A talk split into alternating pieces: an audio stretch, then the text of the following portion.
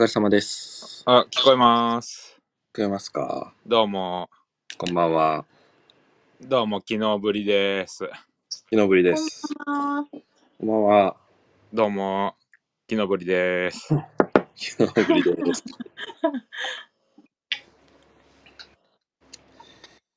さあ、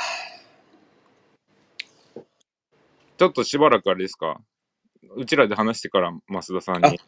そうですね、増田さん、聞いてくださってるけど、一応そのオープニングしてから、うん。少し我々話してからはい。よんお呼びしたいと思ってますので、はいはい。少々お待ちください。はーい。えーっと、そう、えーっと、シーデポラジオ7回目で、うん。ちょっとお知らせなんですけれども、はい。あの、アーカイブを X の、えースペースのアーカイブ聞けるようにしてるじゃないですか。うん。えお二人には、あの、話してるんですけど、えー各種、ポッドキャストでも聞けるようになりましたので、うん、すごいですね。なんかいろいろね、調べると、調べてみたら、そういう風にできるらしいので、いろいろややってみまして、とね、うん。Spotify、ほう。Google Podcast、ほ Apple Podcast、あと Amazon Music、Audible っていうサービスやってるんですけど、う。なんか、えー、 Audible で聞けるんですか？そうなんです。聞けるんですよ。え で、各種、割とここれらの、まあ、メジャーなものが、あのーまあ、普段聞いてる方は聞けるので、シーデポラジオで検索していただくか、うん。シーデポラジオの、あの、紹介してるページが、我々が管理してるページがあるので、そこからリンクを貼ってるんで、うんうん。聞くことができるようになってます。ありがとうございます。で、その音源に関しては、安田くんのオープニングとエンディングを、うん。オリジナルの音に、あ、いい音で。いい音で差し替あえてる。それはいいですね。そうなんです。だから、うん。安田くんの音楽を堪能したい人はそれを、あぜひぜひ。ぜひですよ、それは。全然違いますよ、もそう。そんな感じで、じゃあオープニング、いきましょうか。う。はーい。はい。お願いし。ます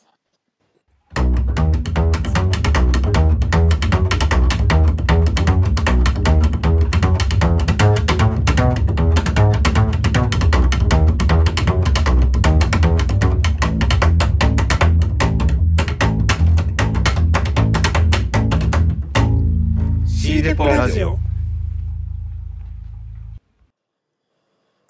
はい。はい。はい。えー紹介しましょう。えっと、はいあまず自己紹介からか。うん。えーはい C デポの代表をしておりまして、普段画家をしております、金丸裕二です。今日はよろしくお願いします。お願いしおます。願いします。安田さん。あ、僕？あはい。えっ、と、C デポの、えー副代表をしております。えー二人のうちの一人、えー、安田と申します。えー普段は、えっ、と、ステンドグラスと、えー絵画を制作しております。よろしくお願いします。よろしくお願いします。よろしくお願いします。シーデポラジオの、あ、シーデポラジオじゃない、ごめんなさい。シーデポの運営メンバーをしています、星川明日香です。普段は絵画と陶芸を制作しています。よろしくお願いします。よろしくお願いします。そしたら、じゃあ早速、うん。今日のゲスト、はい。ええええ増田俊也さん、うん。お呼びしましょうか。ぜひ。はい。ちょっと待ってね。増田さん。増田さん。よ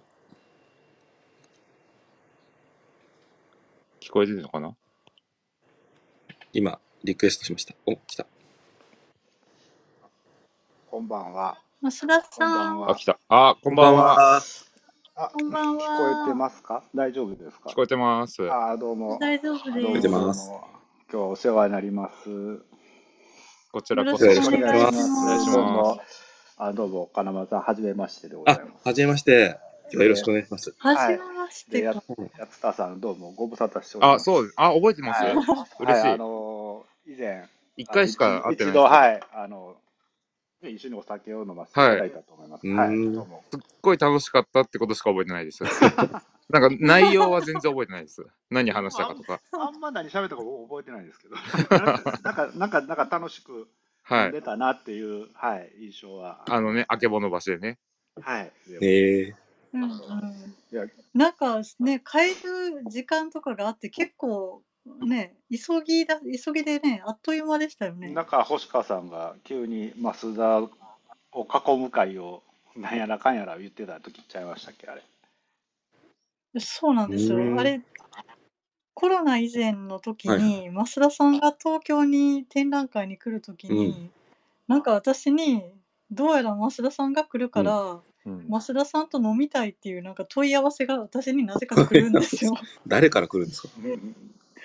いや作家仲間ええから来て、イベンターみたいな感じですね。そうそうなんか、で増田さんを囲む会をねあのさせてもらった時に安田さんをねちょっとはい。あ、そう。ええありがとう。嬉しかったです。いえ、こ本ちらこそ、なんか最初、星川さんから、なんか多分僕、多分古典かなんかかな、ななんかで、うんうん高島屋当。からうん、高そう、新宿の高高島屋。の時は、多分多分10 17年か19年かぐらいの時やと思うんですけど、なんかそれで、結構前。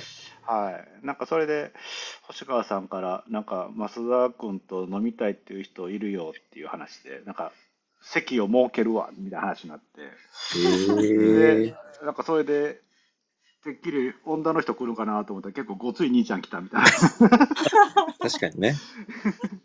いやいや、女の人もいましたよ。なんかこう結構いろいろこうねあの前から知ってる人もいれば本当その時が初対面の人もいてなんかすごく楽しく、うん。あのまあうん大阪の人間なもんで、なかなかあんまりこう関東の方に知り合いがそんなにまだまあその時はそこまでいなかったもんですから、まあ、だから。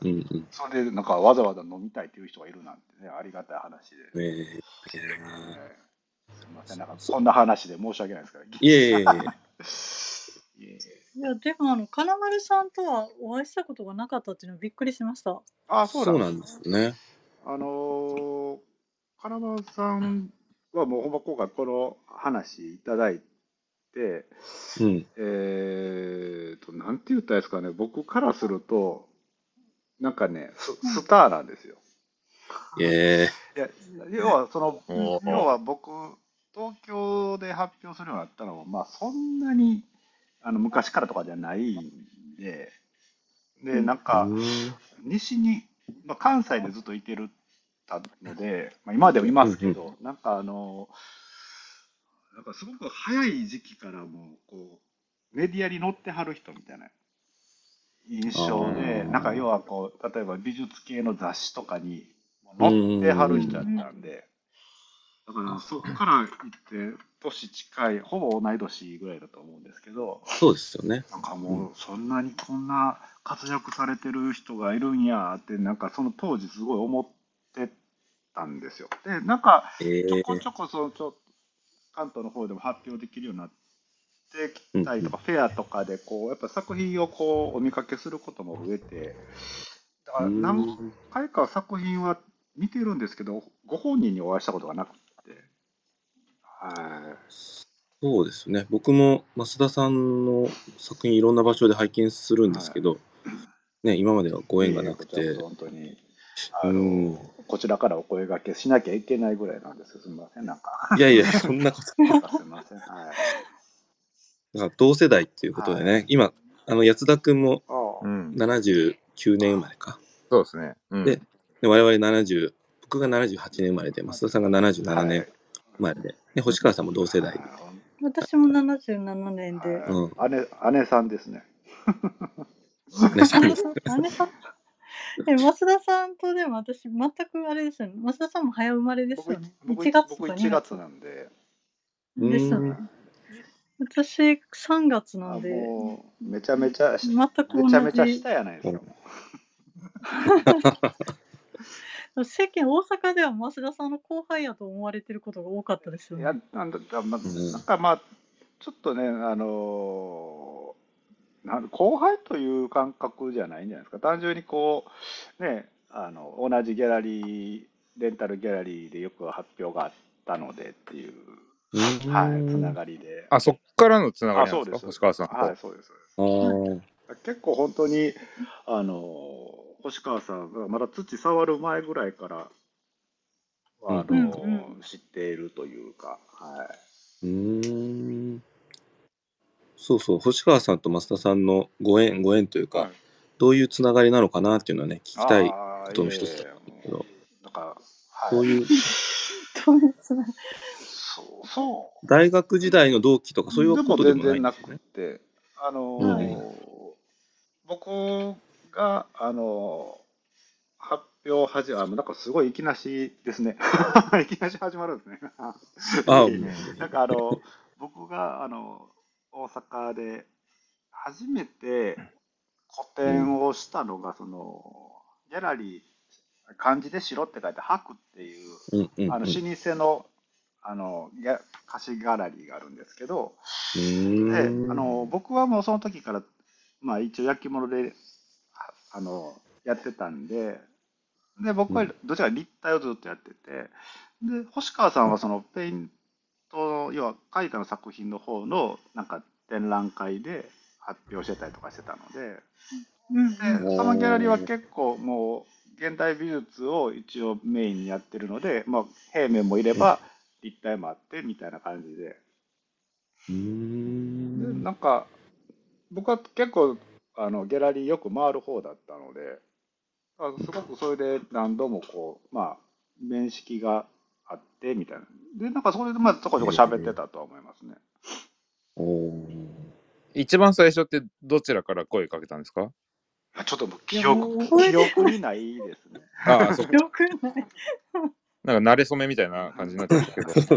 でななんか結局その、えー、とそのい今その白のスタッフスタッフもやってるや山内くんっていう子がいててでその人もほぼ同い年ででちょっとその山内くんらとで星川さんらが一緒にグループ展とかもなんか定期的にやってたような気がするんですけど。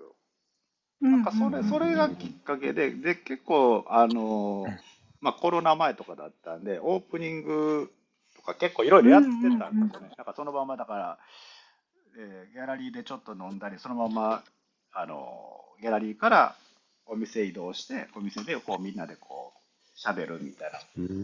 結構コンスタントにああったのでなんかそれとかがきっかけで多分喋ってたんだと思いますね。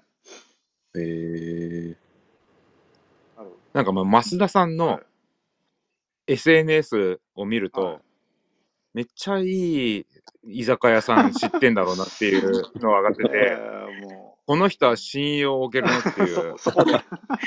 あの、ほんとすっごいちょうどいい居酒屋を、で、東京でも結構その嗅覚をかれてるじゃないですか。い、なんか、ええなんかあの東京行くことが増えたことで、要はあの、うん。まあ、僕、その大阪に行ってて、大阪で発表とかが多かったんで、なんかね、大阪に、関西で発表してると、帰れるじゃないですか、結果的に。うん。だから帰ったら、またちょっとちょっと作業しようかなと思っちゃうんですけど、だから逆にそう出て行っちゃうと、もう、最終的にはこう、例えば宿泊地に泊まるっていうことになるんで、もう言うたら作業できないんで、もうそうなってもう単純に、ね、どこで何美味しいもの食べようかぐらいのことのこう情報をめちゃめちゃ探すんですよ。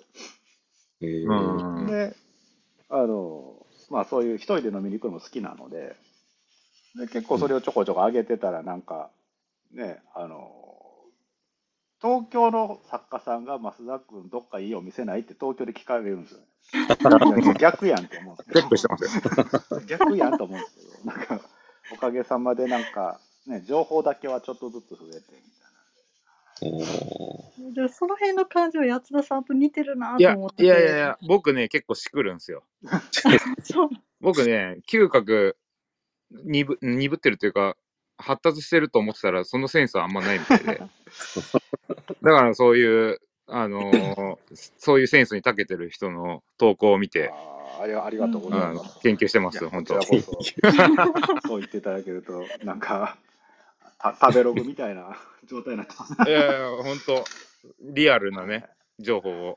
ありがとうございます、いつもだ。から八田さんが大阪で展覧会あるときに私うに、ん大阪でどっかいい店ありますかねってなんか LINE, が来はいはいてええでも私もう10年以上離れてるからさ、うんうんうん。だからそういった時に増田さんにねあ本当ああ、はすいません、なんか気遣っアてもらっちゃった。あいやもう軽い気持ちで聞いてますけど。いやなんかまたね、あの、全然聞いていただければ、はい。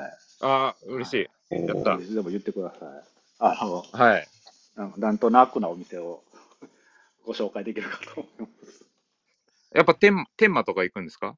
いや僕は、あの、あ言うたら山手線みたいなもんが、いわゆる大阪には環状線っていうのがあって、うん、環状線。ではい。うん僕環状線で言うと、えっ、とね、一番真上が、えー大阪駅で、うんうんで、その一番真反対、真逆なところが天王寺って駅なんですけど、僕、その天王寺の駅の近くなので、僕はどっちかというと南南側に行けることが多いですね。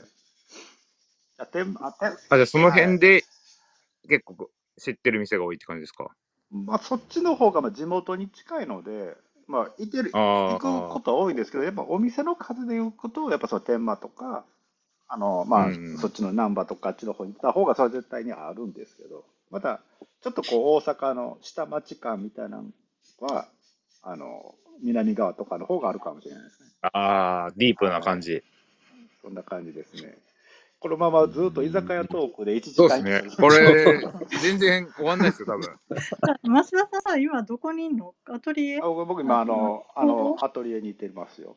はい。私たち、はなんか10時に終わると言いながらいつも10時半ぐらいになっちゃうんですけど、時間大丈夫ですか？明日早いとか？いやもうそんなん何歳の子に言ってるんよって話や。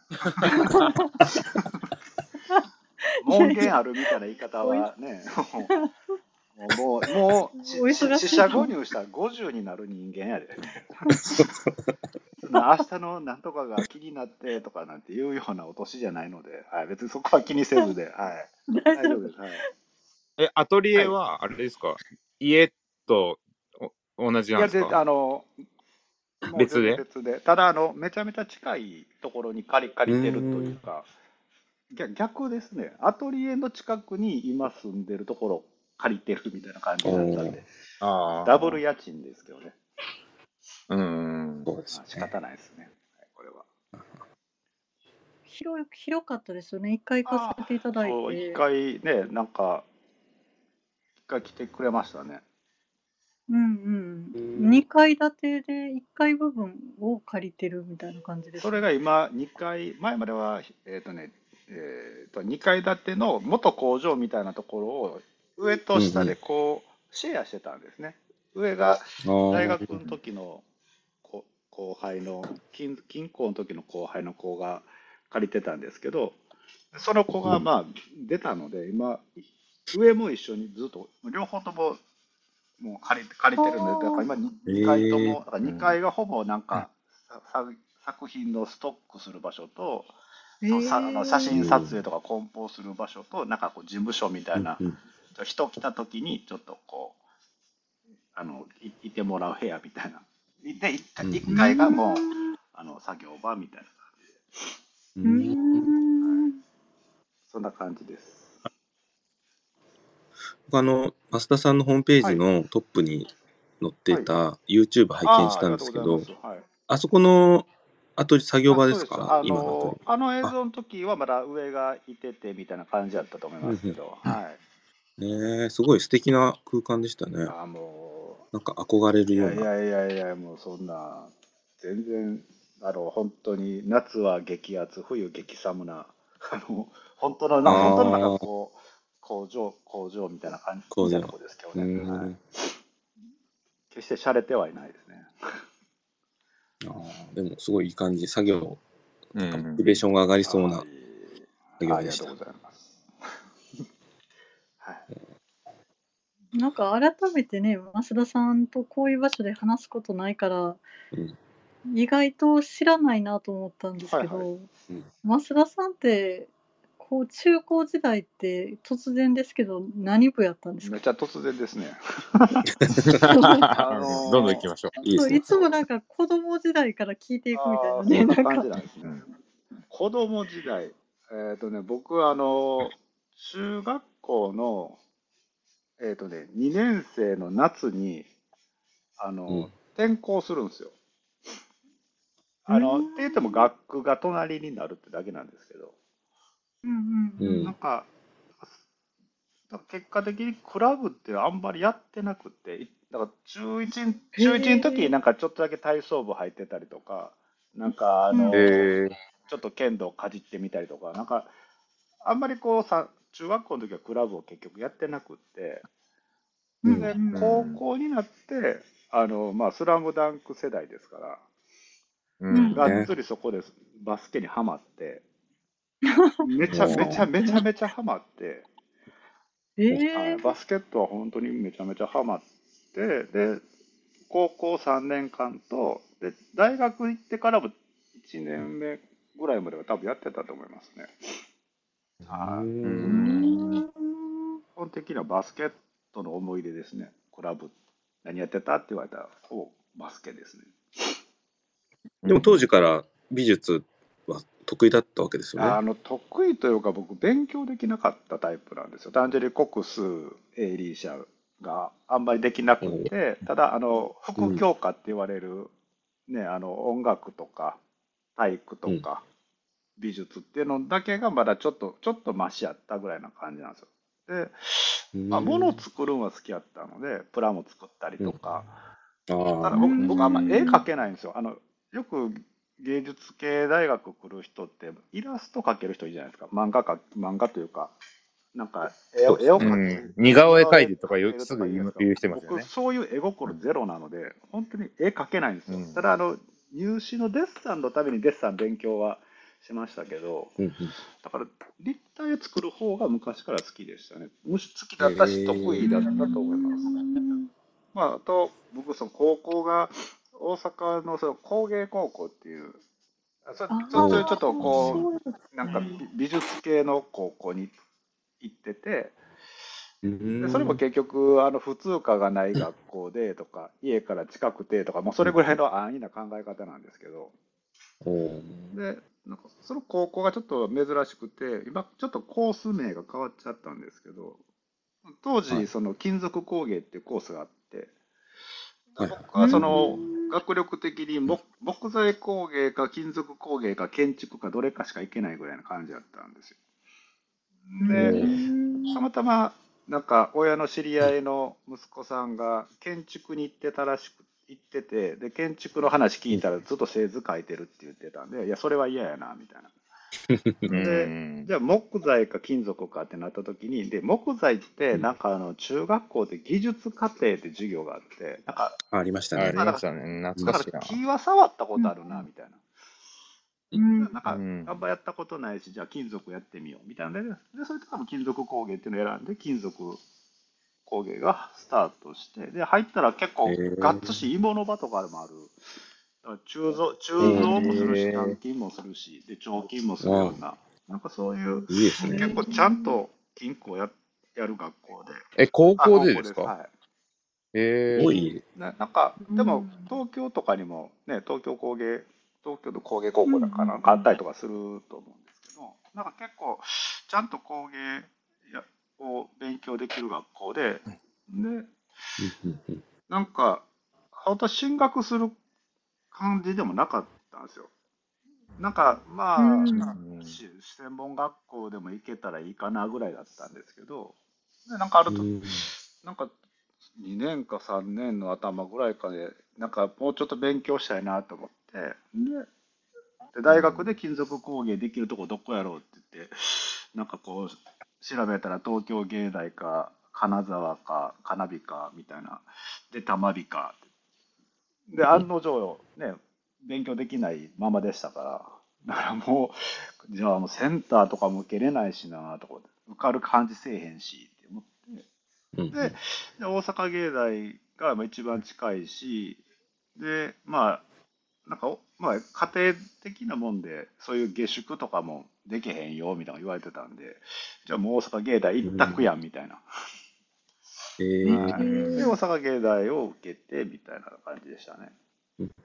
はい。なるほど。そうですね。はい。そんな感じです。で、なんか金属、そまあ金属をもともとやられてたっていうのは聞いてたんですけど、まず高校の段階からじゃあもうスタートの時点で金属工芸をそうですね。やられてて、はい大学入ってしばらく金属表現を。そうですね。普通に4年間金属工芸にいて、で、あの、でも大阪芸大の金属工芸ってあんまりこう、はい工芸工芸してないという言い方が変ですけど、主に金属を使って立体を作るような感覚に近いですね。まあ、技法的にはあの金属工芸の技法を使うけども、うんあのうん。主にまあ金属彫刻みたいな感じな方に行くことが多かったので、はい、はいだからやっぱ東京芸大のようながっつしあのちゃんとちゃんとこう伝統的なものもみたいな。ちゃんとがっつしねあの教えていただいてっていう感じよりはもうちょっとなんか緩い感じやった印象ですけどね。今うん今思うとですけど。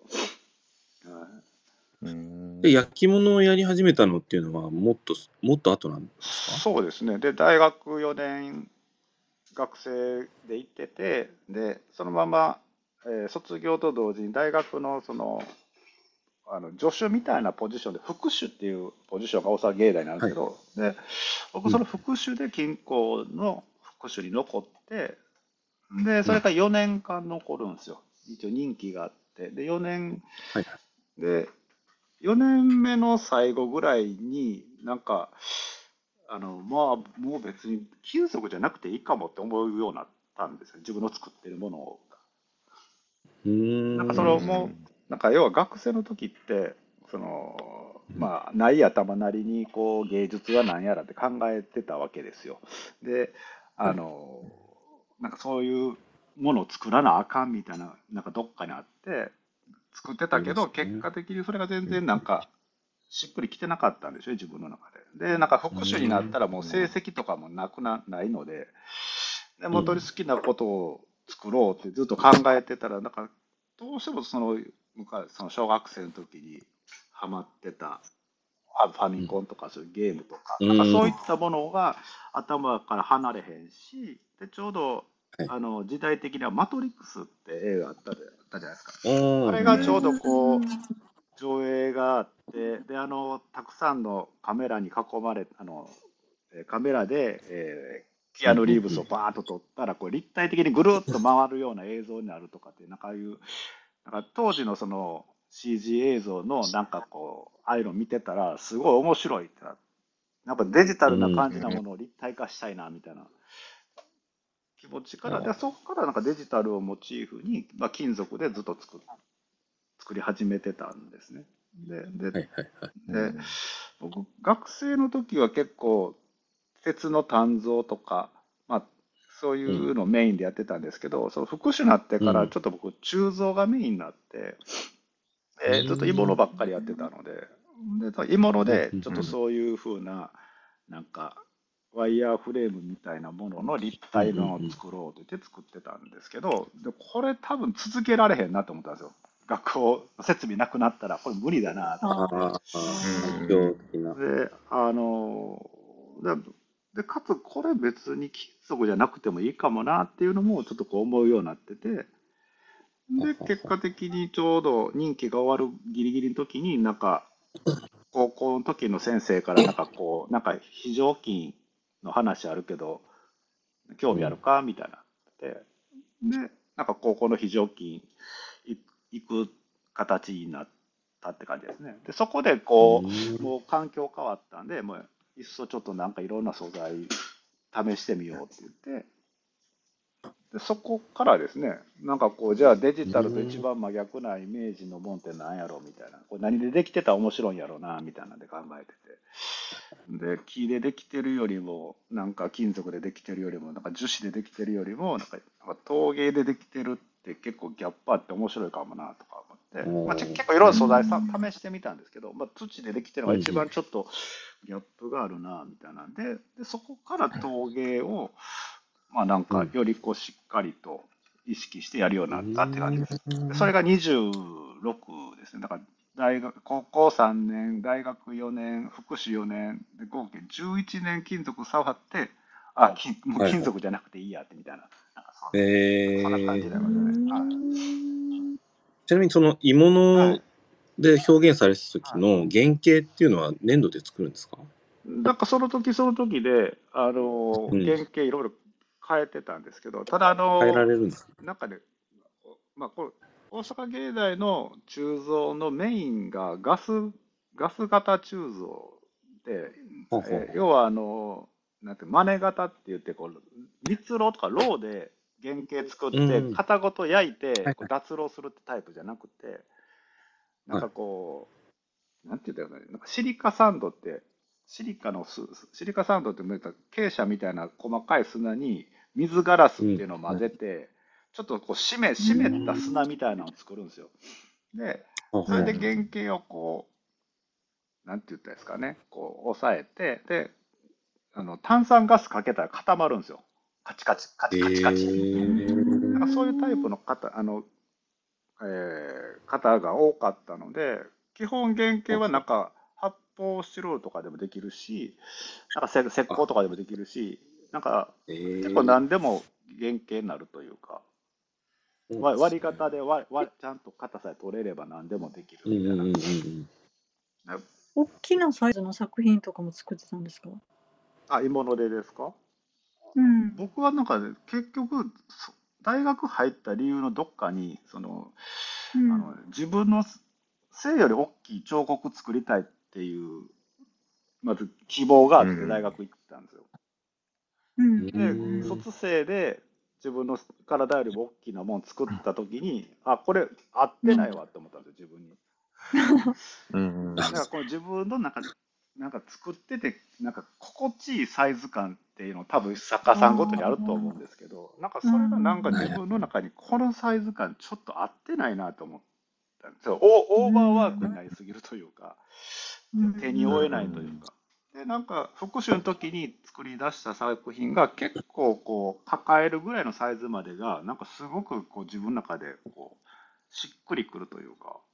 まあ、表うん。現表現する上でこうなんかなんかしなんかバチッとはまるというかなんかあって、うん、だから大きいから正義っていう感覚もな全然出てこなくって。なんかその逆にそのここれぐらいサイズでもこうちゃんと強度のあるもの作れたらそれなりにちゃんと見れるじゃんっていうのがその時にあったんで、だからここからあんまり大きなもの作りたいっていう感覚はないんかもしれないですね。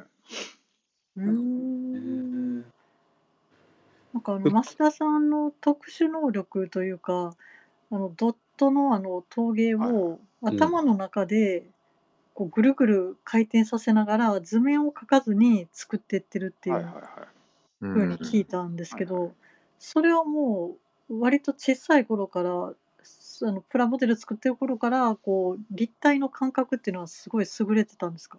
いや、全然わかんないです。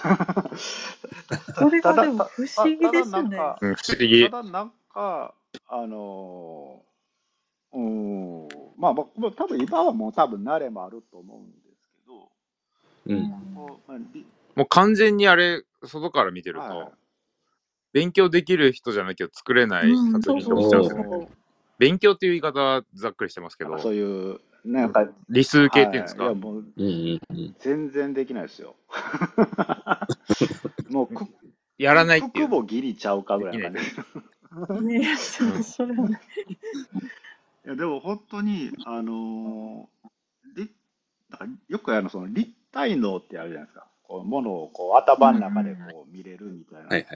なんか、そこだけは気ぃついてあったんかもしれないです。あともう、ちょっと僕は昔からちょっと妄想癖じゃないですけど、こういろんなことをこう想像したりするのが好きやったんかもしれないんで、なんか頭の中だけでこうもごもご考えるっていうのが、ううー。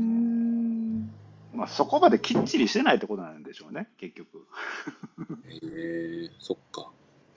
意外とじゃあそのアバウトな感覚があるからこそ作れちゃうというか、そのきっちりしすぎたら逆にこう辻褄が合わないところとかが許せなくなっちゃったりとか。た多分なんかね、そこはあるんじゃないかなと思いますけどね。うんこう、本当は多分アバウト、まあ、多分本当に多分人間としてアバウトなんで、あの、あの、無理やりやってる感っていうのが、結果的に、その、なんかうん人間臭さになるというか、うん人が作る意味になっていくような気がするんですよね。なんかこう、データで 3D プリンターでできちゃうと、まあ、その人が作る意味みたいなものが、なんか僕の中ではちょっとそこまで大きくならないというか、そうですかね。限られたルールの中で、なんか必死こいてやってるのうんって、ねえ、なんかわからんけど、ちょっと魅力的やなって思っちゃうんでしょうね。うん。でもすごい、あのー素人な質問ですけど、旗から見てると、あのーすなんだろう、ゴールをある程度決めてて、そこに合わなす、合わないってことないのかなと思っちゃうんですけど、はどうやって通じつま合わせるんですか？いどうなんですかね。まあ一応でも、あの、あんまりこうハプニングで途中で変わるってことがないので、ほぼゴールがこの辺りっていうので、そこに向かってずっと作っていくっていう感じ。それで合うんですか？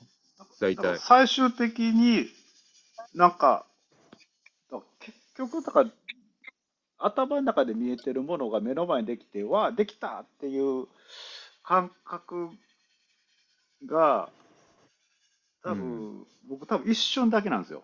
わ、できたやったって思って5分ぐらいしたら、もうすごい嫌なとこばっかり見えてくるんですよ。あ、ここ、あ、こええこダメだった厳しい、自分に。だからあの僕あの作自分の作品前にしてお酒飲めるっていうタイプではないので、なんかこうみええそうできできたっていう5分ぐらいはすごく、うん。ああやっぱここなんかこうよよくできたなとかって思うとこあるんですけど、でもなんかそれを過ぎてくると、もうちょっとこうこれできたなとか、あここもこのバランスもうちょっと変えた方が良かったんちゃうかとか、なんかすごいすごいムラ、なんか、なんかあらが見えてきてしまって、ええであの嫌いになるわけじゃないんですよ。やっぱ自分の作品なんで、嫌いにはならないんですけど、もっとできたんちゃうかなって思えちゃうんで、じゃあ次作ろうっていう風な、うんうんうん。じゃあ次へ次へっていう感じになるっていう感じですね。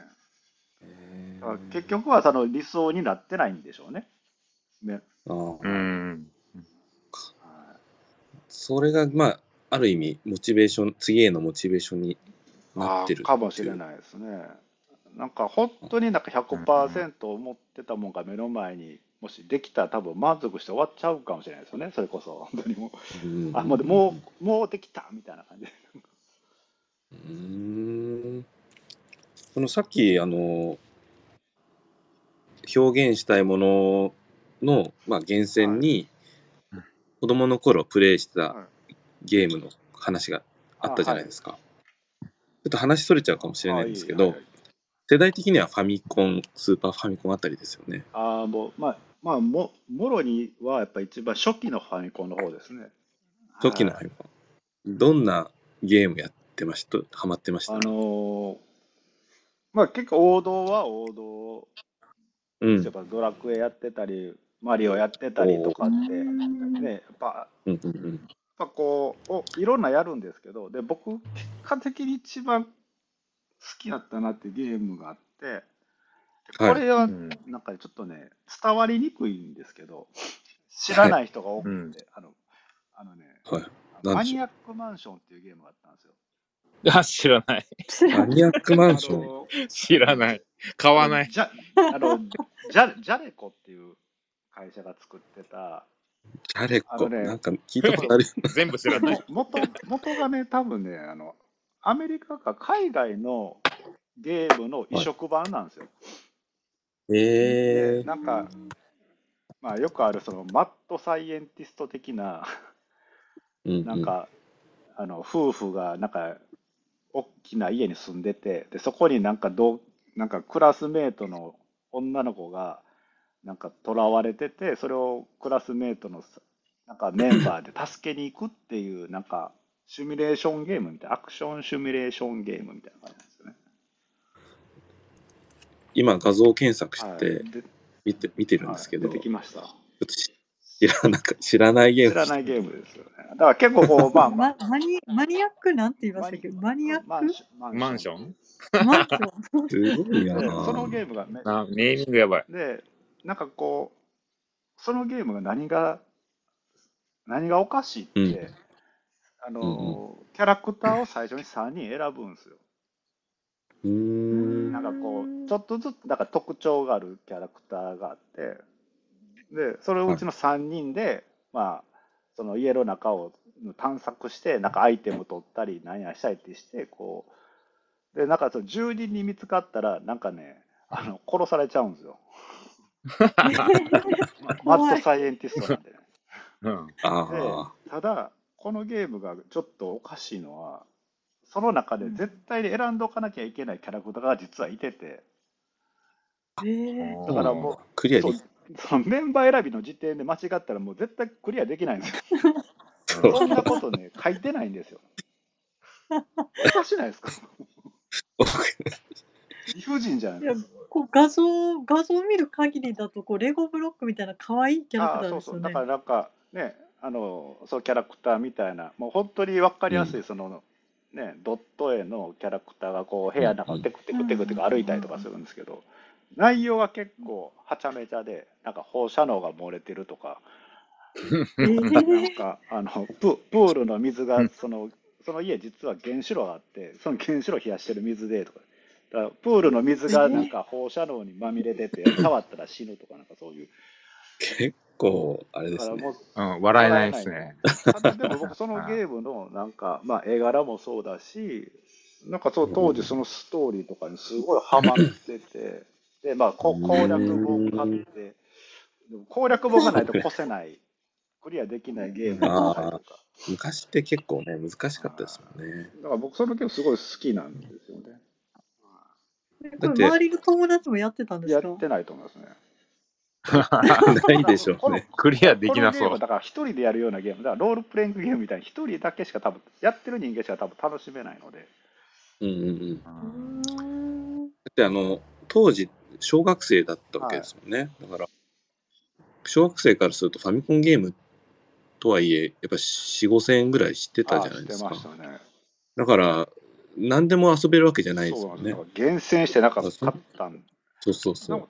厳選して、マニアックマンションってすごいですね。なんかあの、僕すごいあの、映画も好きなんですけど、なんかこう、うん。サスペンスとか、ホラー映画はそこまで得意じゃないんですけど、なんか、うんサイコサスペンスとかがめっちゃ好きなんですよ。そういうなんか、なんか殺人犯がどうとか、とか。ななんかそ、その情報初めて聞きましたね。そうなんですか。結構そういうなんかひ人の心理みたいなとかも多分好きだったりするんで、なんか結局そういうのが影響してたのか知らないですけど、うんまあちっちゃい時になんかすごいそのゲームのなんかストーリーにめっちゃハマってた記憶がありますね。うーん。あじゃあ推理小説読むような感覚で楽しむあなんか多分そうストーリーも多分好きやったんだと思いますよ。うーんアクションゲームとかね、なんか普通にその、また全く正反対に、僕すごい当小学校とかちっちゃい時、ジャッキー・チェーンとかブルース・リー大好きやったんで、もうそういうスパルタン X とか、そういう ER カンフーとか、なんかそういったこう、うん、懐かしい。なんか。そういうアクション系もそらめちゃめちゃ好きなんですけど、で、なんか、どっかのた取材とかでも答えてるんですけど、まあ、小学校の時はそのあたりのゲームになんか要はどっぷりハマって、うん。でうん。ちょっとパッと離れて、あの大学生ぐらいの時に、あのうん。バーチャファイターがゲームセンターに初めて登場するんですよ。うん。これがもう、そのファミコンに触れた時の衝撃並みに衝撃で、うん。なんかもうあれは本当にちょっとこう、なんか脳天を突き抜けるような革命やと思って。うん。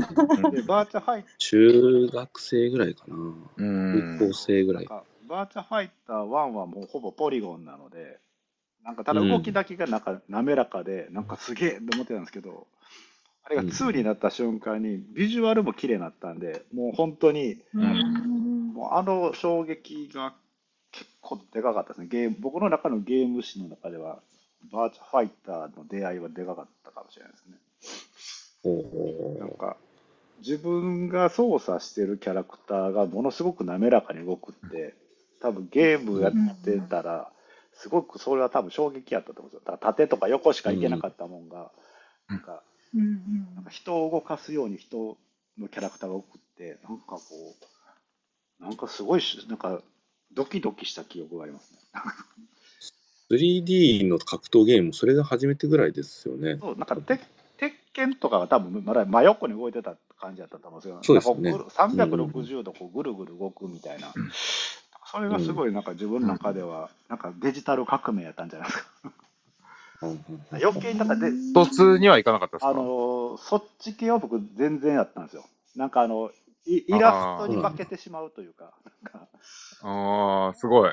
なんか、か今の作風に通じてますね。なんか繋がってきたね。ね、繋がってきどたっ。かにちょっとその、なんかリアルさというか、なんか自分の生活の中に、なんかそれがあってもおかしくないみたいな。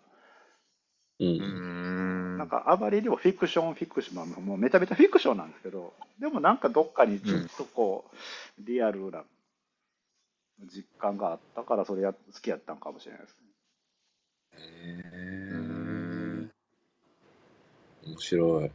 あ、面白いです。ちなみに今もゲームゲーマーなんですか？いやーもうね、それがね、聞かれるたびに困るんですけど、今、だからそこまでゲームを実際今やってないのもあって、で、まあ、あできまあ、ないです。ちょっとまあ、スマホ、スマホで、まあ、うん。麻雀やるとか、ドラクエウォークやってるとかぐらいですけど、なんかあの、どんどんリアルになりすぎたり、CG が綺麗になりすぎたりとか、なんかこう、はい。複雑になるじゃないですか、操作とかが。なりますね。でやるとめっちゃ楽しいなと思うんですけど、うん。なんか、あの当時にめちゃめちゃハマってた感覚にちょっと慣れない自分もいてて、うん好きだけど、あの時のなんか熱量になれない、この感覚なんだろうみたいな。ゲームは好きですよ。めちゃめちゃ好きなんですけど、なんかテトリスとかやったらめちゃめちゃうまそうですパズルゲームはね、そこまで得意じゃないんですよ。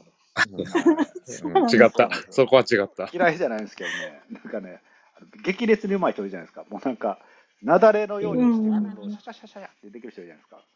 あれすごいなっていつも思います。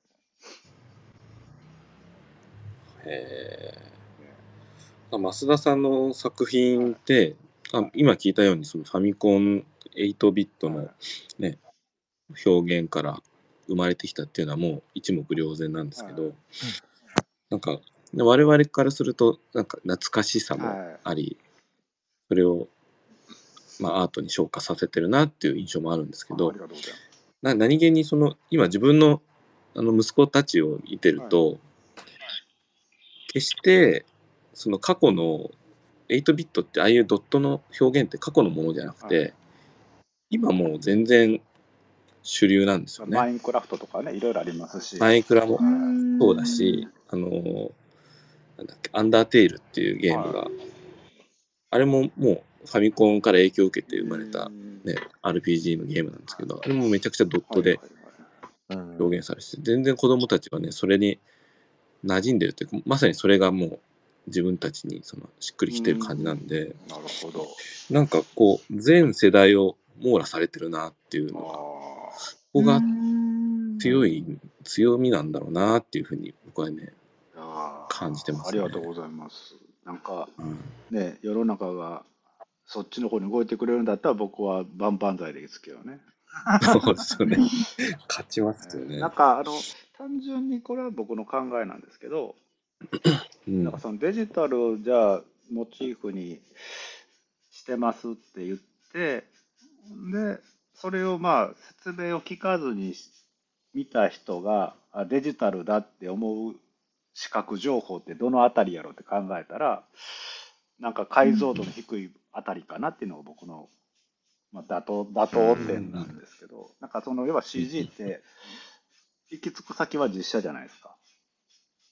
うん。でリアルになればなるほど CG すごいなって思うんですけど、でもそれって、旗から見たら実写か CG かわからないし、で、うん。例えば絵画でめちゃめちゃリアルに描いたらハイパーリアリズムになっちゃうけど、AI が描いたら、じゃああれデジタルな絵だしとか、なんか、ああ。なんかうん、あとは、なんて言うんだろう。立体でさえめちゃめちゃリアルにしたら、まあ、超絶技巧になっちゃうけど、でもそれデジタルですって、モチーフデジタルなんですって言っても、なんかあんまそれ伝わんないじゃないですか。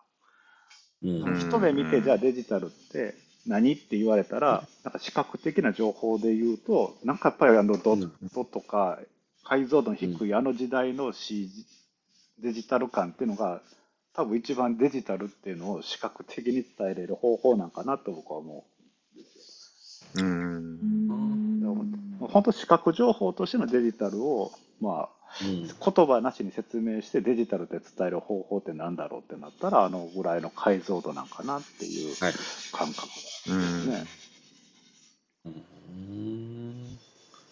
ちなみにそのデジタル陶芸って、あの肩書きっていうのはどうどういう経緯で生まれたんですか、えっ、とね、あの、僕、2011年の、うん小太郎、東日本の震災の後ぐらいなんですけど、はい。ちょうどね、あの、深夜に実験的に、あの、現代美術アートバラエティ番組っていうのがあったんですよ。あの、汐留ギャラリーハウスっていう、深夜番、一回こうあって、で、僕それの第2回の時に出演したんですよ。おあお、見ました見ました。で、その時に、あのうん。作家紹介のこう映像を、まあ、テレビの方が作られてて、で、僕何も言ってないけど、なんか僕の紹介の時に、なにわのデジタル陶芸家、増田俊也ってうん出てたんです。何はいいですね。出てたんです。何はつくの。それを聞いて、なんか、何は、何は背負ってるやんとか、なんかデジタル陶芸家って言ったことないけど、だかそれで、なんか、まあ多分語呂的にちょっと、まあなんか悪くもないし、まあネタとして、なんかデジタル陶芸家ですって言ったら、うんまあ、キャッチーですよねキャッチーに人にまずなんか、うんえ、それ何？とかって言われるじゃないですか。で、作品見てもらったら、ああああ、なるほどって、なんか伝わるんで、うんでそれ以来、なんか最初はちょっとこう、その番組でつけてもらった肩書きみたいなのをちょっとネタ的に言ってたら、そう結構それがそのまま浸透していったというか、えこれ手っー取り早いやんと思って。なんか商標登録した方がいいですよ、多分それ。ね、なんか、なんか絶対、うん。と他に使う人いそうだもん、なんかい。や、なんか一美味しい。時なんかあったんですよ、そのデジタル陶芸ってキーワードを使って、なんか結局その、要は今、3D プリン、陶芸用の 3D プリンターあるんで、で、うん。結局そうん。の画像内内で、こう、シミュレーションでろくろのこう CG というか、シミュレーションで VR 的に触って、で、その、えーそのできた、えー画像を 3D プリンターで、えー陶芸で、陶芸用の 3D プリンターで土で出して、で、それを焼いて、デジタル陶芸ですって、なんか、あーいうイベントやってはる方もいるん、やってるはる企業というか、人なのか、いなんか一時あって、で、なんか、ああ、うんまあまあ別に、なんか、そりゃそれやな、みたいな感じですけど、うーんまあ、語呂がいいって感じですね。うん。最高ですね。うん。何話のの部分は。何はいいですね。うん何話を背負ってね、一言も言ってないのに何を背負ってもうた。ゴリゴリやなって。通通天閣の前でがあの撮影されましたよ。あの本当あの新世界の あのど真んど真ん中で。あ大阪の人なかなか行かないからね、あの辺で。あ。らしいですよね。うん。あの県民賞でしか見ないでしょ。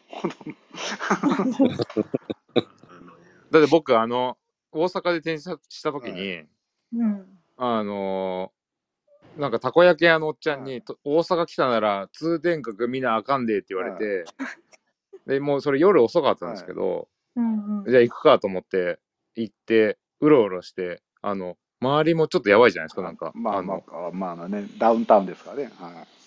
うん。なんか、すごい不思議なとこと思って、はで、それを帰ってきてから大阪の人に話したら、うん。あんなとこ行ったらあかん、飽きまへんで、みたいな。なんか、夜に一人で、あ、あ、ほんまあかんよ、みたいな。すごい言われましたね。ああ、でも、そうなんだと思って。あのまあ、男の子は大丈夫。あ、でも男の子、ああ全然大丈夫でしたけどよろしくないとこではありますけどね。うんあだから知らん安田さんの見た目なら安田さんの方が怖いぐらいやかいら。やいやいや、ちょっと待って、先週からの引き続きで、それは違うと思いますよ。やばい人見ましたよ、いっぱい。電電柱にね、あの、ガンつけてるおじさんいましたからね。喧嘩売ってるお本当にじさん。あの、中川家の礼二さんがやるあのままの人いますからね。え、あれ以上の人いましたよ、本当に。全然います。全然いますよ。はい。いや、もう、おも面白い街ですよ。うん、面白いですよね。うんさっき言ったあの 3D プリンターで出力したものを、まあそのまま焼いたらと焼き物になるっていう技術ですよね。そういう表現に対してはどどういうふうに感じてるんですか、あもうなんか僕は 3D、陶芸用の 3D プリンターはめめっちゃ大賛成なタイプの方で、うん要はあの、うん。あれって技技法の一つだと思ってるんですよ。例えば、陶芸で言うと、こうん。う手びねりっていう方法があったり、その電電動ろくろのろくろ成形があったり、はい。石膏型に、ね、でドローンにあったものを流し込んでこういい込みっていう作り方があったりとか。で僕が、まあ、結構よくやる板板状の土をこう貼り付けて作っていく板作りっていうのがあって。でこれ昔からある方法なんですよね。でそこに 3D プリンターっていうもう新しいいやこの時代になって出てきた一つのうん。なんか土を使った表現技法の一つができたなっていうぐらいの感覚なんですよ。うん。あなので言ったらあれはあれは一つの土を使ったあの技法だと思っててだからあれを使ったからじゃあデジタルな陶芸かって言ったら僕そこはコンセプトとしては何も説得力ないなっていつも思うんですけどはい。うん。だからあの道具を使うからあれでしかできない作品だったら意味があるとは思うんですけどだからだからろくろでだから回転体作るからろくろの意味があったりとかなんか量産するから石膏型で鋳込みでたくさん作るとかっていうのはそれはその技法が必要だからやる意味があるだけでなんかその 3D プリンターの陶芸だからなんかデジタルだっていうのはちょっとなんかコンセプトとしてなんかあんまりこうねこう厚みがないというか。ただあれを使うからできる形がこういうことなんですってなったらそれはそれでやっぱあれでしかできないよなってなるってういうんのはその意味意味があるというか。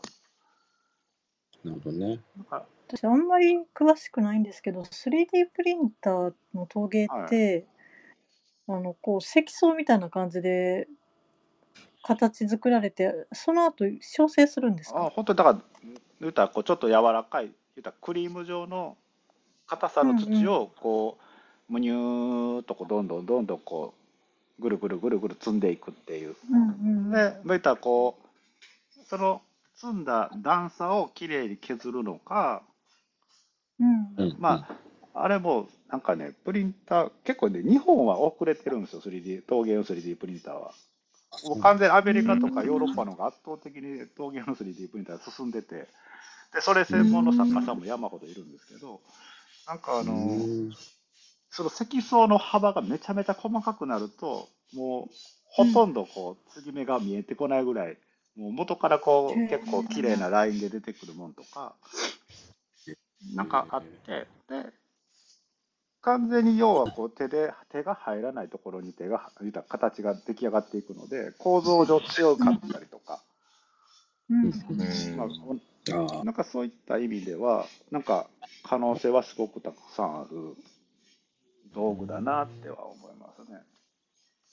最終的に調整するんやったらこう無理な形やったら切れてしまったりとかなんかそ切れるとあのねひびたりとまあそか、れが要はうん。なんていう安定した状態の霊障で作っていくので、その、要は、煮込みみたいななん感じの。かだったりとか、結構こう、うんうん。乾燥が常に全部同じ厚みなんで、そうんうんの、うん。ああ、そっかリスそっか。クが減るというか、うーん。本当にあの、面白い作家さんいっぱいいますよ、海外で見ると。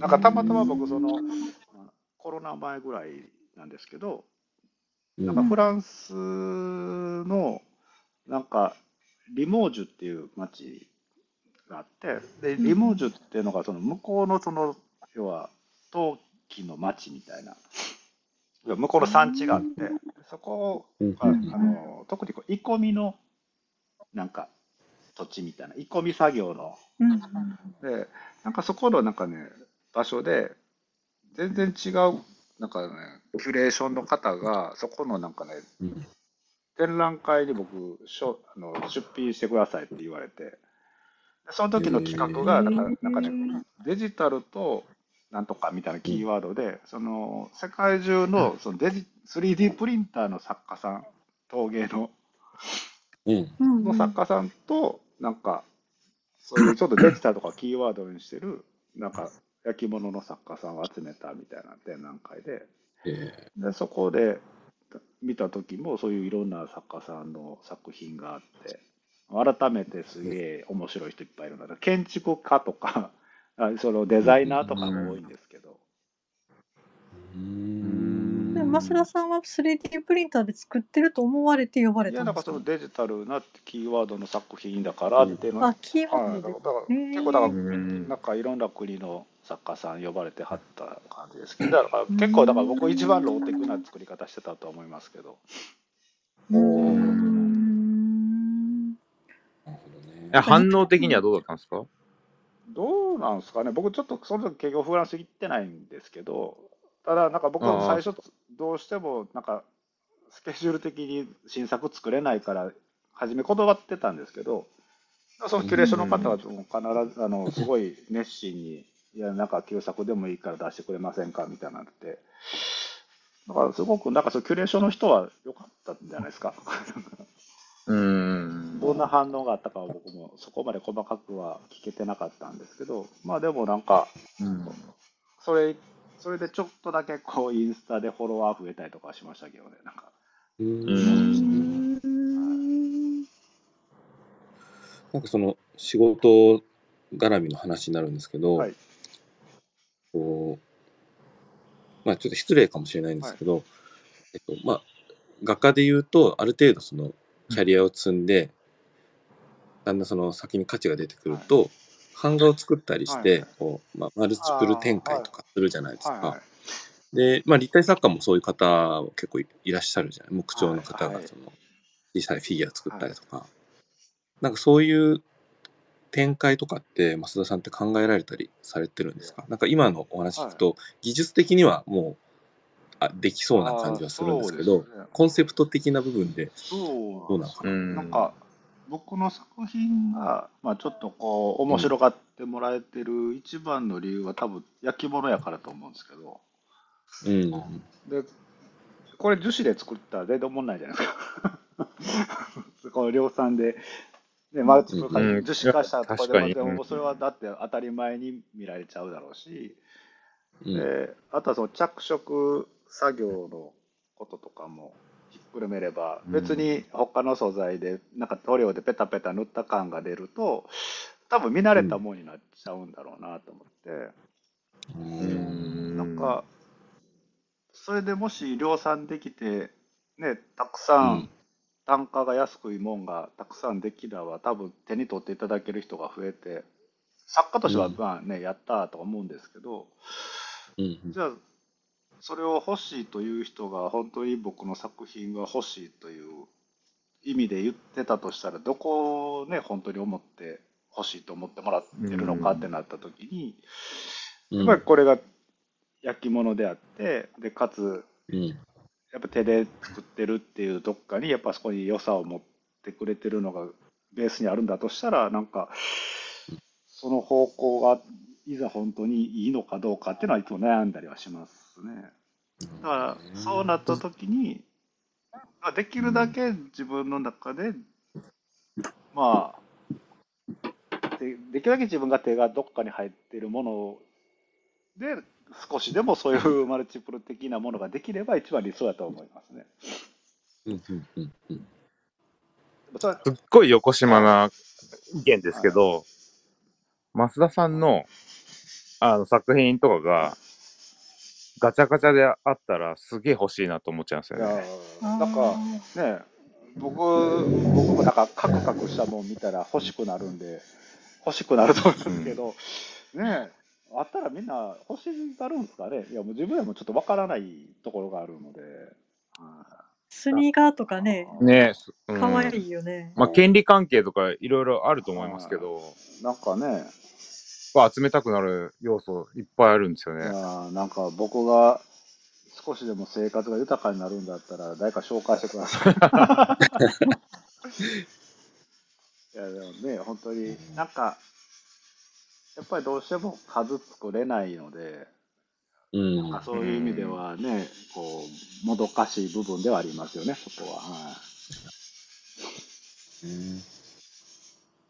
いね、しかも、あの、稀にやっぱり爆発するときあるじゃないです爆か。発？ああ、焼き物だからってこと？そう、たまに割れちゃう。上げてらっしゃるのとか見たらもう心が痛みますもんね。うん。うん。焼いた時にですか？まあ陶芸あるあるなんですけど、はい。あの土のなんか、まあ、例えば水分が残ってたりとか、あとはなんかその間に空気の層ができてたりとかしてて、まあ、何かの表紙で釜の中でこうボーンってコッパみじんに爆発するとか、えなんかさえーあとはなんか焼いて最後釜開けたらバキって切れてるとか、うん。だからーそういう100%なんか確実にできるっていうわけじゃないそのリスクは常に背負ってるっちゃ背負ってるので、うん。特に僕は1個につき1点ずつしか作らないっていうか作れないので、うん。どうしてもこう、その成功率をできるだけ100に近づけるように、まあうん手を変え品を変えなんとかやってるって感じなんで。うん。まあ、そういう意味ではすごいリスクの多いやり方してる方だとは思いますけど、まあでもそれでしか出ないなんか雰囲気がちょっとでも出てるから、まあなんとか今ね、こうやってちょっとずつ声かけていただけるようにはなったんかなと思いますね。うん。一ままあ、一応僕ちょっとだけでも陶芸オタクっちゃ陶芸オタクだし、ネットオタクっちゃネットオタクなんで結構いろいろ検索はするんですよ。さ陶芸の作家で。うん。一応でも今のところ世界中探してもあんまり同じ作家さんがいないので、え結局やっぱそういうところでみんなリスクに見合ってないんじゃないですか、このやり方。やってみたけど、これちょっと時間かかりすぎ大変すぎんだってこれうんいくらでやんのみたいうんな、なっちゃうんかもしれないですね。だからもっと僕をみんな貴重だと思って扱ってほしいですね。いや、これガチャガチャ作った方がいいですよ、ガチ絶対。ャガチャですか。うん。え絶対売えやりれる。ますかね。まあ、確かに欲しいね。最終的にガチャガチャめっちゃ売れねえだらつ使わなくなりますい。いやいや、土はガ作ってください あれ、あれとかどうなの？ね、うんうんなんかあの、ディアゴスティーニみたいにしたらいいんですかね。なんかさん30周ぐらいで1個できるぐらいの感じで。ああ。面白いですね。ディアゴスティーニコラボしてくれへんかな。今日一つのブロックだけとかね。ああ。いや、大変すぎるから多分難逆に難しいと思いうんますけど。難しいよね。定期、うん定すぐ挫折しますよ、定期。購読。増刊号だけだ。増刊号の最初だけで終わります。無理かな。まあ、そんだけほ僕の情報もないしな。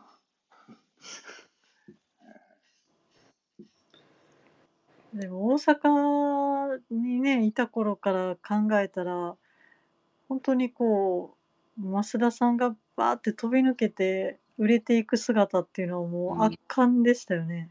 いや、もうそんなん僕はもう必死のパッチでね、頑張ってるだけなんで、その、正直、あの、言われるんですよ。その、松田君、なんか最近売れてるらしいねとか、なんかめっちゃ儲かってんじゃんって言われるんですけど、もうほんまにびっくりするぐらいお金ないですから、だからなんか、なんかえー単純にその作品が動昔に比べたら動くようになっただけで、元から数はないし、あとは、なんていうんですかね、単価相当僕高い方じゃないと思うんですよ。例えば現代美術の中で言うと。はいはい。だからうん全然儲かってないですけどね。なんか、そういうそはの作品の発表価格のコントロールみたいのっていうのは、えっと、ギャラリーさんと相談しながら決めてるような感じですか？一応相談はしてますけどね。まあ、単純に、まあ、ほでもほぼほぼ僕がこれぐらいって言って、うん。で、まあ、ちょっとそれで相談して、まあ、ほぼほぼそれで通ってるんですけど、まあうんまあ、単純に僕のまだ単価が安いってだけだと思います。まだ全然その知名度とか、そのか価値的なものがまだ全然ついてないってだけなので。はいまあでも、それでもまだね、ありがたいことに、ねうん少しでもそうやって、ね、手に取っていただける方が少しずつは増えてきてくれたことはありがたいなと思いますけど。いや、もう、だって僕、前に池袋のポケモンセンターのポケモンカフェ行ったんですよ。ピカチュウありましたからね。ああのああ、見た。うんなんかあの、いろんなところでかけるし、大きかったですよね、あの作品。まあ、僕にしたら、まあ、すちょっとまあね、まあ、ポポコッとした感じですけど、初めて企大企業と仕事したときに、あ、うん。誓約書ってめっちゃ怖いと思いましたけどね。あのこれに反抗したことによって僕は絶対納期を守らなければ、これはもう生きていけないんだって思った瞬間、ああ、そ。怖さっていう、確かしかもこの割割れ物リスクのね、ものうなんで、ん。ありがたく、ありがたいですけどね、そういうのに。うんまあなんかお声かうんけかけていただけたっていうのは本当に。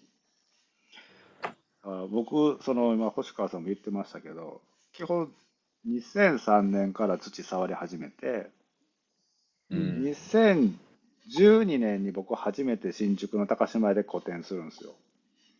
はい。そそれが東京で初めてやった企画の個展なんですよ。あ。で、その前が2010年の秋、秋ぐらいに、僕初めて東京で作品発表したんですよ。それがう、んそれがなんかね、あの、東京美術クラブってあるじゃないですか。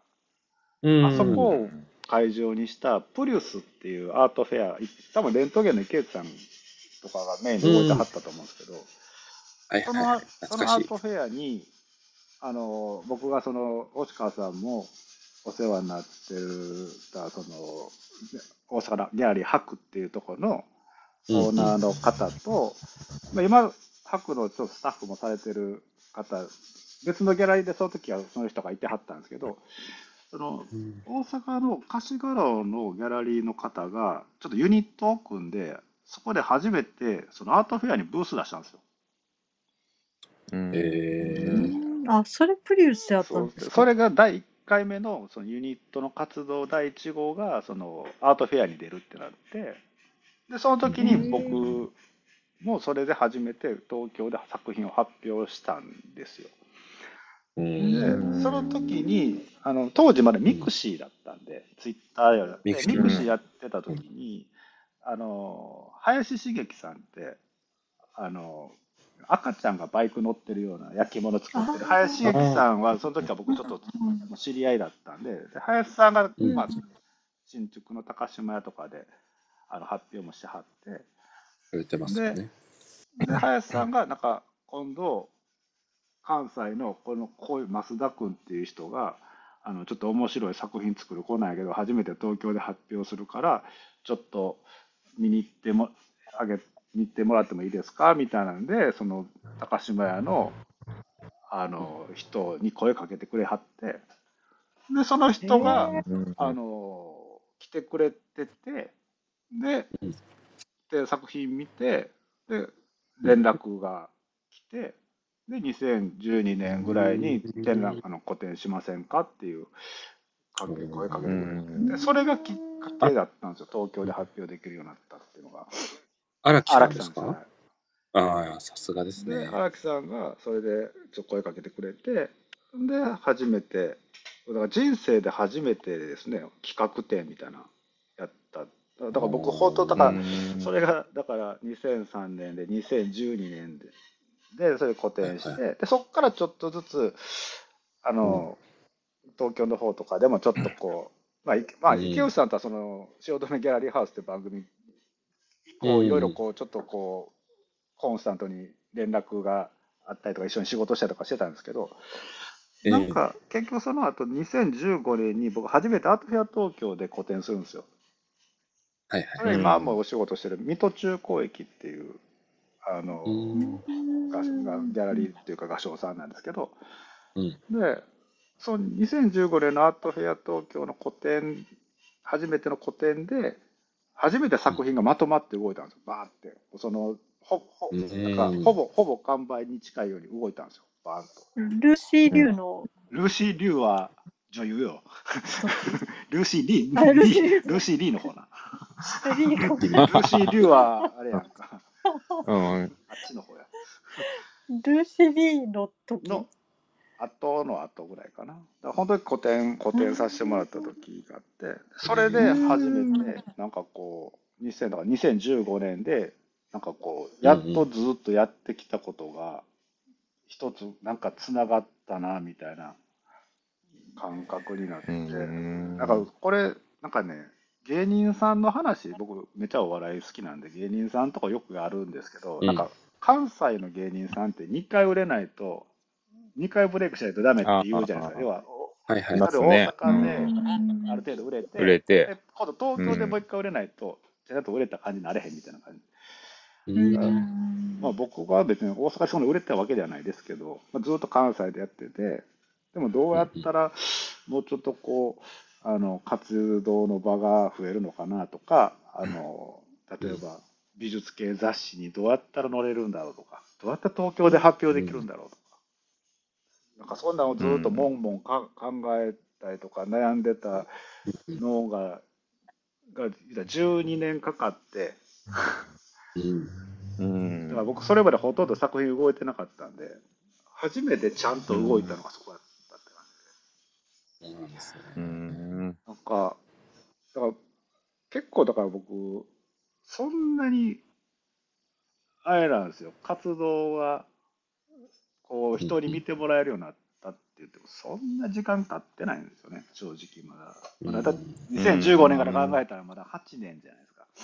ああ、うんね、金丸さんとかからすると、僕半分以下ぐらいですよ、まだメディアに乗れるようになったって考えると。だから、すごい遅咲きやと思いますけどね。なんかあの増田さんと大阪で話した時にうん。C レポに誘ってもらって入るって話をして、うん。そしたら増田さんが「あの金丸さんっていくつぐらいの方?」って聞くからうん。当時私たちも30代で「いや同じぐらいで30代やで」って言ったらむっちゃびっくりしてたんですよ。もう、おじさんだと思僕より、上やろうなっていうぐらいの感覚だったんで、そうそうそうそう。ええ。だからすごいなって思ってた、思ってましたね、本当に。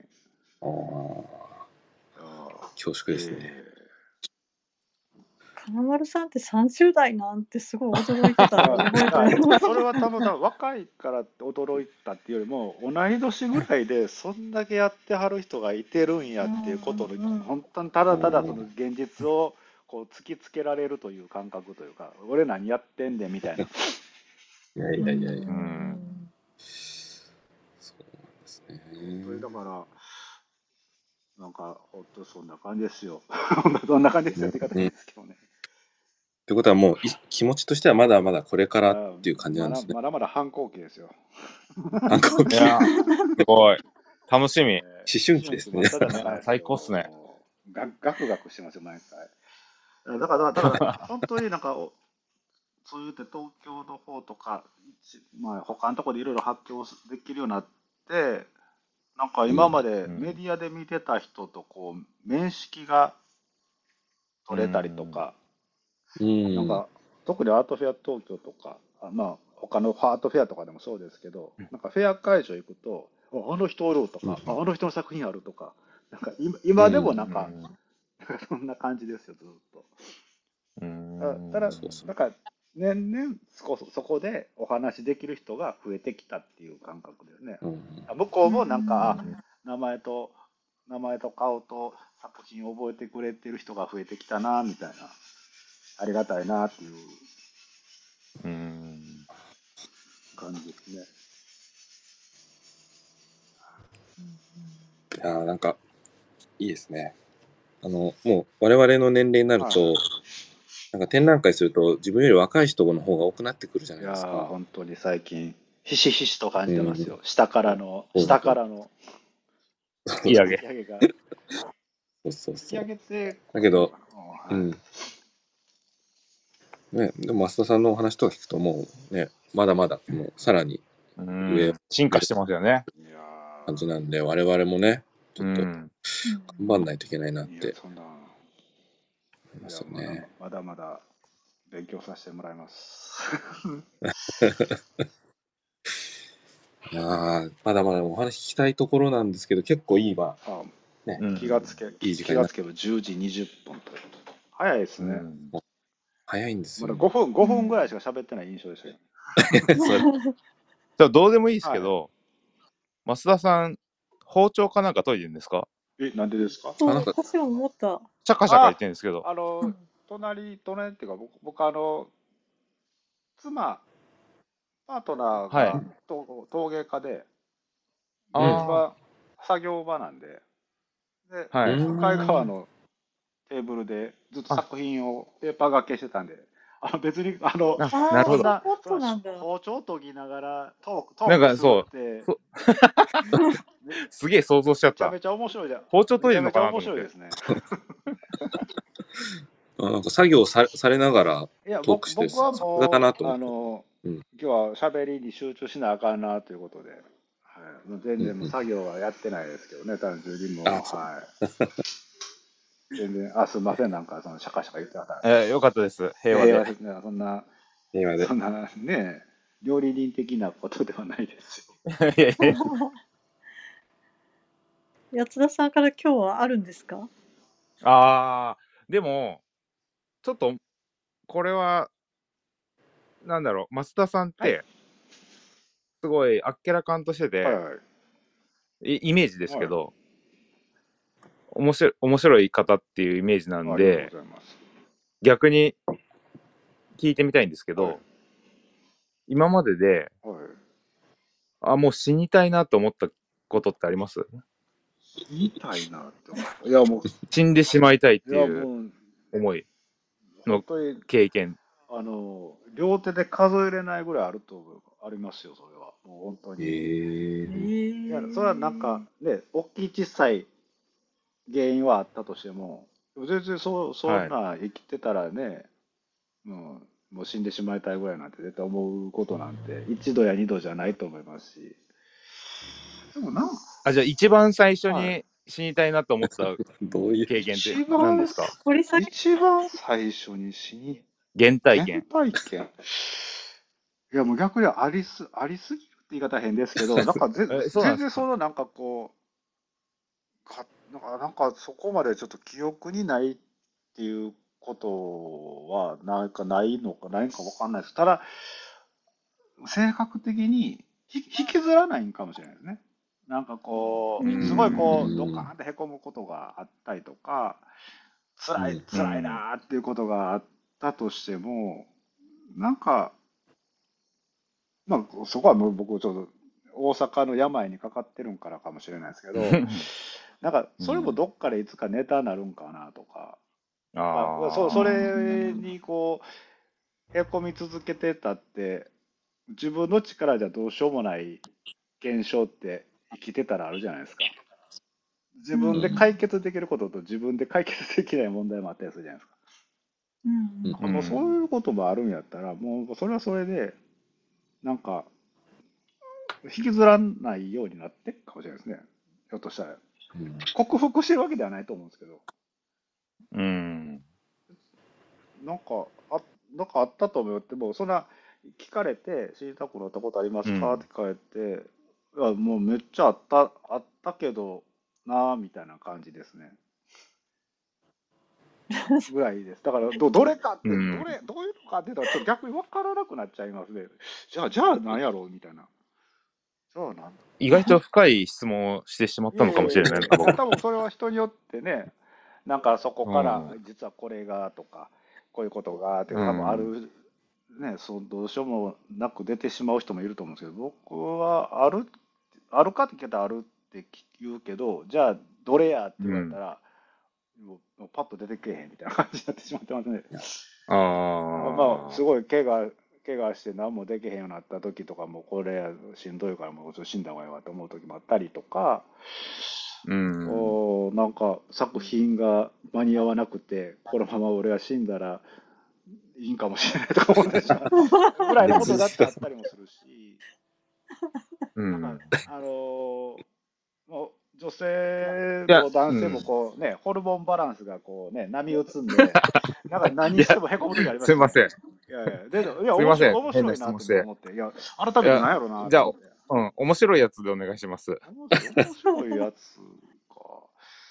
いや、もう、それやったらもう、あれですかね。なんかあの、えっ、とね、とまあ、友達と飲んでて、はい。もう、ベロベロになったんですよ。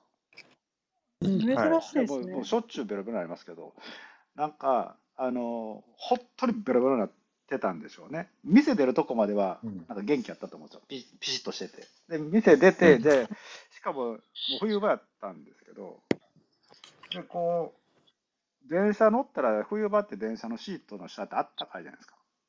こうんううん暖房、うん暖房効いてて。あれ座ったのが良くないんですよね。多分座ってしまったがために、もう一気に睡魔に襲われて、気ぃついたら見たことない駅まで行ってしまってて、で、終電だったんで、もう降りざるを得なくて、降りてて、でも酔っ払ってるし、ふらふらなって出て、で、近くの漫画喫茶とかであればいいなと思って、うろうろしたんでしょうね。で、つい気ぃついたら僕、マンションとガレージの間にあるフェンスの隙間で寝てましたね。その時僕死んだ方がいいと思いました。こんなことする。ベロベロっすねこんな。ことするなら死んだ方がいいわと思いました し本当に死んじゃうやつですよ、それ。危うくそう危ない、危ない。だから本当にそのそういうぐらいなんかこうアホなもうこんなことやったらっていうような死にたいっていうのもあれば人生的にもうもうガクってなることもそれはないことはないですね。何何歳ぐらいの時の話ですか？の全然そういうあれよそ一昨日みたいな。でも30ぐらいちゃうかな。もうも30うだからちゃんと大人やった。ちゃんと大人で、ちゃんと酔っ払って、ちゃんと路路上の隙間に挟まってるって、本当にうんもうダメだなとか、あなあ、なんやろ死に、死にたないって言うけど、まあ、時代が時代やったら、これはもう腹切って、切腹した方がいいなと思ってることとかは、その僕が大学2年生か3年生の時に僕交通事故で足怪我したんですよ。で、その足の手術をしなあかんくて入院してた時に、なんか謎の発熱を起こして手術ができないかできるかみたいな感じになって、で解熱剤をね、もう投与しなきゃいけない。うん。で、でそれでなんか看護婦さんに、あの、うん。お尻に指突っ込まれて、なんか、あこう薬ほ放り込まれた時に、あ僕これ、時代が時代やったら僕これ自害したいって思ったのが こととか、だから本当に、それは違う意味で死にたかったのかもしれない。こんなことだったらみたいな。でもそうー喜ぶ人もいますからね、えーそれね。でも、当時は喜べなかったですね。もう、舌噛んで死んでやろうかと思いましたけどね。こんな恥ずかしめをって思う。僕は一体何を喋ってるんですか？全然この常識を覆す力ではないと思いますけど。いやいやいや、覆してくれました。えっと、えっと、げねはい。また、また来てほしいですよね。ね。僕、だから僕今日あんま作品のこと喋った記憶がないんですけど、だからいいんで、いいいいいいんですか、こんなんで、本当に。なんかね、もっと、まあねもっと身に、身に、うんまになる話をね、本当しなきゃいけないと思うんですけど。いやいやいや。でもね、やっぱり作品でしか増田さんに触れる機会が今までなかったんで、はい今日ね、人となりを知ることができて、すごく有意義でしたね。あの僕のツイッター見たら大体人となりが見えてると思いますよね。ずにっと大喜利ばっかりやってるやん、この人みたいな。めげずにやってますよね。ただただ大喜利ばっかりやってんなっていう感じですけどね。ね、でもこうやって大阪からでもこの距離感で話せるのっていいですね。うん。うん。ね、なんか、ね、不思議ですね。便利っちゃ便利やなと思いますね、本当う。うんん。あ、増田さんの、あれですか、次の展示っていつなんですか？ああ、うんなんか、次の展示、えっ、と、た、多分多分って言い方変ですね。なんかあの、年明けちゃう、年内は多分もうないと思うんですけど、年明けてうん来年の春ぐらいに、えー東京美術クラブの方のなんかアートフェア、東美アートフェアの方に多分、水戸中さんから多分一点出す話と、うんうん。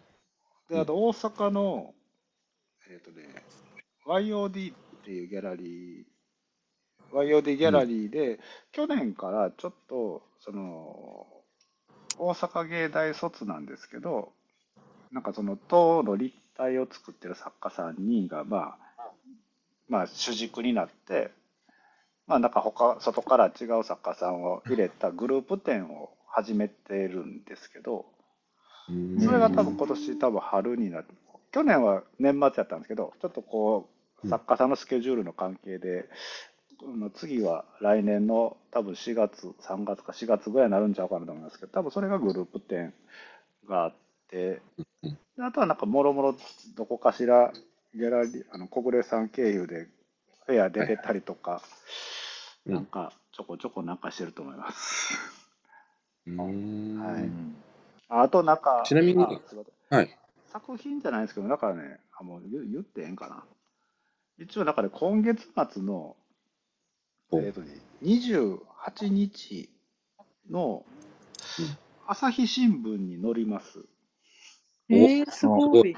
はい。あの、で悪さして載るわけじゃないので、うん あの一応なんか全国紙らしいんで、あの、うん朝日新聞の28日の朝刊かなんかに、おなんかちょっとーこう、取材があって、え出るというーあの、すごいですねまあ。、何かの情報がずれて、ずれるかもしれないですけど、一応なんか、ちょっとだけ、うんなんか僕だけじゃなくて、なんか、なんか2次元と3次元うんたらかんたらっていうテーマで記事を書くっていうのがあって、うん。なんかそれにちょっと載せていただくって形になったので、はい、作品じゃないですけど、はい、なんかそれちょっと載るとうん。おーぐらいかなと思うんですよね、多分。多分多分そうだと思います。忘れてるかもしれないですけど。はい。なんか、ここ行けば、いつでも増田さんの作品見れますよみたいなのっていうのは、い。やーさっき僕が言ったポケモンセンターとかになるんですかね。そうですね、ポケモンセンターの作品に関しても、ポケモンが持ってるものなので、向こうが多うん。分その、出したり引いたりはしてると思いますから、なんか、展示で、で常設っていうのが実はもうないんですよね。あなんか大阪来て、なんか、なんか一緒にいる場所にいれば、いつでも見見見せて、見れることは見せれますけどって感じですけどね。だから展展示でどこに常にあるっていうのはなんかあんまないです、ないかもしれないですね。はい。じゃあ直近だとその来年の東京美術クラブの展示でかなと思うんですけどね、僕もちょっとまだその詳しい情報を聞いてないってよく分かってないんですよ。だから作品だけはっていう話で今進んでるので。はいなるほどはい個人の海外のコレクターさんが持ってるっていう感じなんですか？そう、まあ、海外だけじゃなくて、僕どっちかっていうと意外と国内の人もちょこちょこ持ってはるので、なんか、はい、あの、そんな感じです。そんな感じ。はい。美術館は、ねねじゃあみんななかなか、みんな一人一つ手元にね、はい。が持ってくれたら。そしたら僕ももうちょっと生活が潤うんですね。いや、ガチャガチャ出しましょう。ではマジで。うい。ぜん。ひ見ていただけたら、そして手に取っていただけたら、はい、いいかなと思いますんで、皆さん、皆さんよろしくお願いします。よろしくお願いします。じゃあ、いい時間になってきましたんで、うん。ぼちぼちね、開きにしましょうかね。これはありがとうございます、今日は本当に。はい。こちらこそ。ね、みんなで飲飲みたいですねぜひ、ねあの、もう、また、いつでも呼んでください。はい。ぜひぜひうん。お願いします。ぜひぜひ、今後ともよろしくお願いします。よろしくお願いします。お願いします。皆さんありがとうございました。はい、ありがとうございます。ありがとうございます。今日は、あのーこんな形で増田俊也さんをゲストにお迎えして、まあ常識を覆す力についてはい。やっていただいたんですけど、あうん。かな指突っ込まれた話が。ああそこ、そこだけ、あの、ちょっとカットカットしといてもらってもプライバシー、プライバシーの問題が。ああ、自分で言ったのに。ここれが残ったことで僕また死にたいと思うかもしれない。いいでいいですね。あのデジタルタトゥーとして残しておきます。はい。あ別にあの恥ずかしいことじゃないんで。まあ、シーデポラジオとしては、そうですね、今後も、あのーこのような形で、まあ、シデポのメンバー以外の活躍しているアーティストの方をゲストに呼んだりして、お話できて、ね、いけたらいいですよね、星川さん。はい、ぜひ。なんかね私、今大阪に帰りたくなってきた。なんでやねん。なんか なんでやねん。僕も、僕も連れてって。増田さんのさ喋り方を聞いてうん。で今ちょっと私は個人的に釜出しが終わったからビアルを飲みながら喋ってたらあーいいですねなんか酔っ払ってきてなんかね切ない気持ちになってますよ、ね、なんか申し申し訳ないって。ねいろんな地域から大阪からいやいろんな場所からねこういうふうにゲスト呼べたらいいですね。ね、うん今後もね、続けていきましょう。ううんん。はい。ありがとうございました。じゃあ、そんな形で、はいえーエンディングを流させていただいて、終了としたいと思いますんで。はいはい。じゃあ、再生します。はい。じゃあ、こんな形で、はいえーちょっとやり直していいですか？別にいいいいのに。うん。ちょっとやり直します。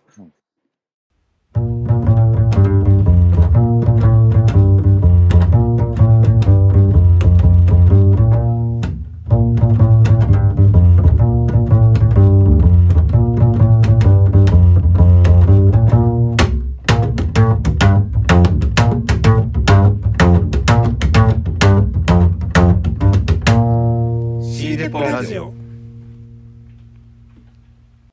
まあ、そう、それで、はい。